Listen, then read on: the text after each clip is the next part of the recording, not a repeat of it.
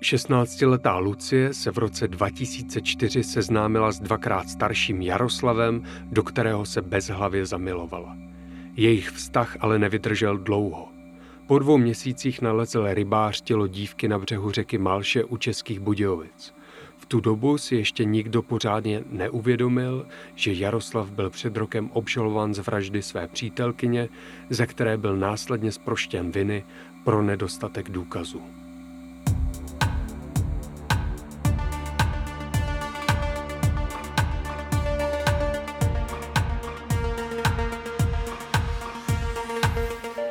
Blesk uvádí Instacrime podcast. Ahoj, vítáme vás u 25. dílu Instacrime podcastu. Dnes se podíváme na dalšího takzvaného doživotáka, kterým je Jaroslav Steinbauer, který spáchal dvě vraždy, z nichž z jedné byl dokonce zproštěno obžaloby.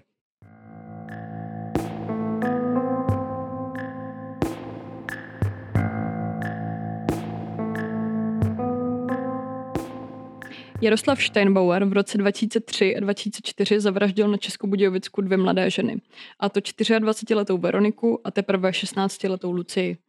Abychom to pro začátek nějak schrnuli, tak eh, Steinbauer své oběti velmi dobře znal. K vraždám se ale nikdy nepřiznal. Soudní znalci z oboru psychologie uvedli, že jeho osobnost není natolik narušená, aby nemohla být možná resocializace, zároveň ale dodali, že je nebezpečný a je třeba ho izolovat. Také měl zřejmě potřebu ovládat a ponižovat ostatní lidi. Dodnes ale zůstává trošku nejasný motiv těch jeho obou činů, ale zřejmě asi vraždil proto, že se mu nelíbilo, jak se vyvíjel vlastně jeho vztah mezi ním a tou obětí. A to, co by šlo, řekněme, jako v běžně mezi lidmi vyřešit nějakým rozhovorem nebo komunikací, tak on řešil nepřiměřeným násilím, které bohužel skončilo dvakrát vraždou. První oběť Veroniku, která, jak se správně uvedla, bylo 24 let, zavraždil tehdy 31-letý Jaroslav Steinbauer v lednu roku 2003 v Českobudějovickém lesoparku Stromovka. Velmi problematický byl fakt, že s tělem někdo manipuloval a nebylo tak možné s jistotou určit, v jaké poloze oběť zemřela a také mohlo dojít ke znehodnocení stop. K tomu se také vyjádřil předseda trestního senátu Daniel Prouza, což si můžeme teď poslechnout. Změna polohy těla je v podstatě středně důležitá, pokud to tak mohu nazvat, protože určitým způsobem může hovořit o tom, jakým způsobem došlo k úmrtí, respektive k zavraždění jmenované. A proto samozřejmě velmi pečlivě se snažíme zjistit, v jaké poloze měla být a v jaké poloze byla nalezena a případně kdo s ní a z jakého důvodu manipuloval. Zda třeba eh, nebyly i z místa činu odstraněny dodatečně nějaké stopy, které by byly důležité pro to trestní řízení. Jaroslav Steinbauer pravděpodobně Veroniku uškrtil páskem od kabelky, ale škrtidlo se nikdy nenašlo. Steinbauer u soudu uvedl, nevím, proč jsem obžalován, Veronika byla můj zdroj, milenka, pardon, ale jako říct o někom, že je váš zdroj, to je... Jako čeho? Zdroj finanční. jako peněz? Jo, no? jo. No, tak. Veronika byla můj zdroj, moje milenka. Poskytovala mi finanční podporu, byl bych sám proti sobě, kdybych jí ublížil. Takhle zahájil svou výpověď na konci června. Mm-hmm. Takže žádný, jako je mi líto, že by prostě zemřela přítelkyně, co teď bez ní budu dělat. Já bych ale... jí v životě neublížil. Mm. No, byla můj zdroj. Super. Steinbauera do té doby živili rodiče a pouze příležitostně si přivydělával jako hlídač u bezpečnostních agentur. To chceš v 31, aby tě prostě živili rodiče. To jako, to, to je super. Asi mu to vyhovovalo. Já nechápu, jak by to mohlo jako vyhovovat třeba té ženě, jo? že musí takhle jako, že má takovou násosku u sebe takže ženský jsou zlatokopky. a kolikrát vnímám, že to jsou spíš ty chlapy, jako. Tak asi záleží jako případ od případu, no. Nemůžeme to asi nějak úplně jako generalizovat, no. no. Byla můj zdroj. To mi nedá spát. Obžalovaný přiznal, že u něho Veronika večer před vraždou byla, ale tvrdí, že v půl osmé večer odešla. Nechala u něj pouze mobilní telefon, protože byl vybitý s tím, že si pro něj přijde nebo že jeho Steinbauer druhý den přinese do práce. Proč si ho nevzala teda rovnou sebou, když byl vybitý? Netuším. Dobře. Fakt, fakt nevím. Právě mobilní telefon zavražděné byl jednou ze stop, která policisty přivedla ke Steinbauerovi. Byl totiž posledním, kdo z něj volal. Později přiznal, že přístroj použil, i soudu potvrdil, že z něho nejen volal, ale hned druhý den ho za 12 prodal v zastavárně u obchodního domu Prior. E peníze za telefon propil. Když se soudkyně ptala, jestli mu nebylo blbé okrást vlastní přítelkyni, tak eh, se Steinbauer bránil tím, že ji jako přítelkyni hlavně využíval a že se s ní chtěl stejně rozejít, protože jeho skutečná přítelkyně začala mít podezření. Ještě v noci 15. ledna ale z mobilu zavražděné poslal několik fiktivních textových zpráv psaných jakoby Veronikou. K tomu uvedl, že tyhle zprávy psal, když se rozhodl telefon prodat a psal je prý schválně s chybami, aby to vypadalo, že je opilá a že ten telefon někde zapomněla s tím, že by popřel, že ho nechala u něj. Hmm. Přestože si dokázal vybavit některé detaily velmi přesně, nedovedl popsat, jak vypadalo jejich loučení. Uvědomoval si jen, že jí určitě pomáhal obléknout si bundu, na níž pak policisté zajistili jeho pachové stopy. Nenašly se však žádné přímé důkazy, které by potvrdily, že dívku zavraždil právě on a bohužel nepřímé důkazy nestačily. Byl proto obžaloby zproštěn.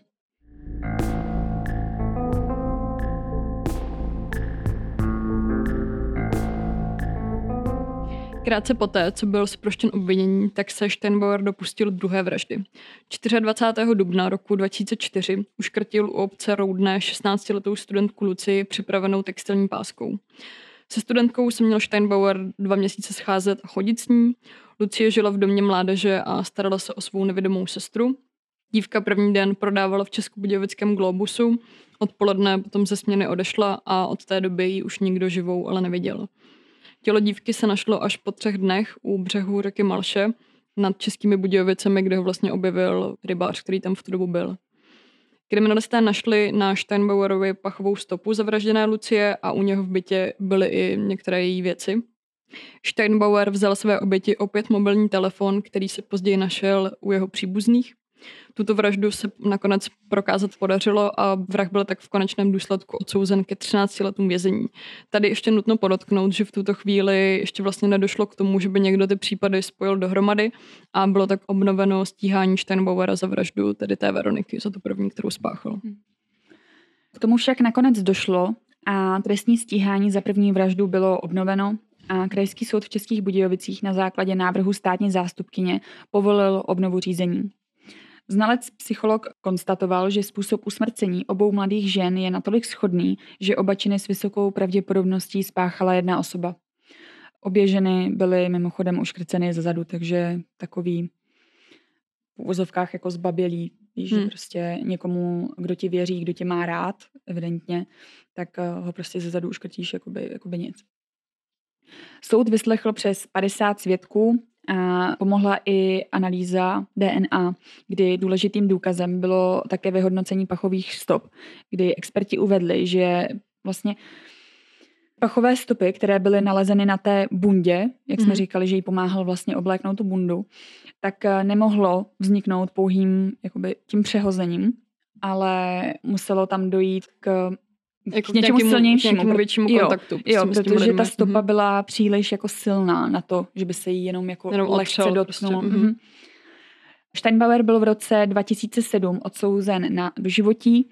Vrchní soud ale trest zrušil a věc byla vrácena k novému projednání.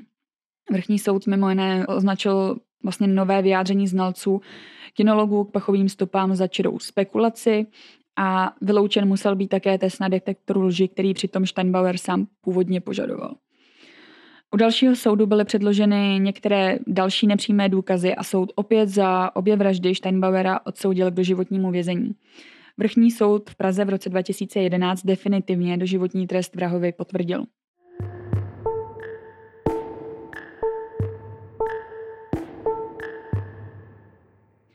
Znalci vraha už při soudním líčení před eh, Budějovickým krajským soudem v prosinci 2007 označili za velice nebezpečného a pravděpodobnost, že by vraždil znovu v případě, že by byl v budoucnu propuštěn, je podle nich velmi vysoká. No jasně, tak když dvakrát prostě takhle zautočil a zabil jako svoji přítelkyni nebo prostě někoho, koho měl jako rád a trávil s ním jako čas, hmm. tak si myslím, že jako bohužel je dost pravděpodobný, že kdyby byl jako propuštěn na svobodu, po těch x letech, kdy teda má jako nárok na to si zažádat o to podmínečné propuštění, takže by to mohl prostě udělat znovu, no. Budeme doufat, že tady k tomu podmíněnému propuštění nedojde. A že se třeba zem příšemi srovná. To nevím, jestli je u něj úplně tak jako pravděpodobný, když si vezmeš, jaký postoj k tomu má, že jo. Ale lepší bude, když zůstane uklizený. To asi jo.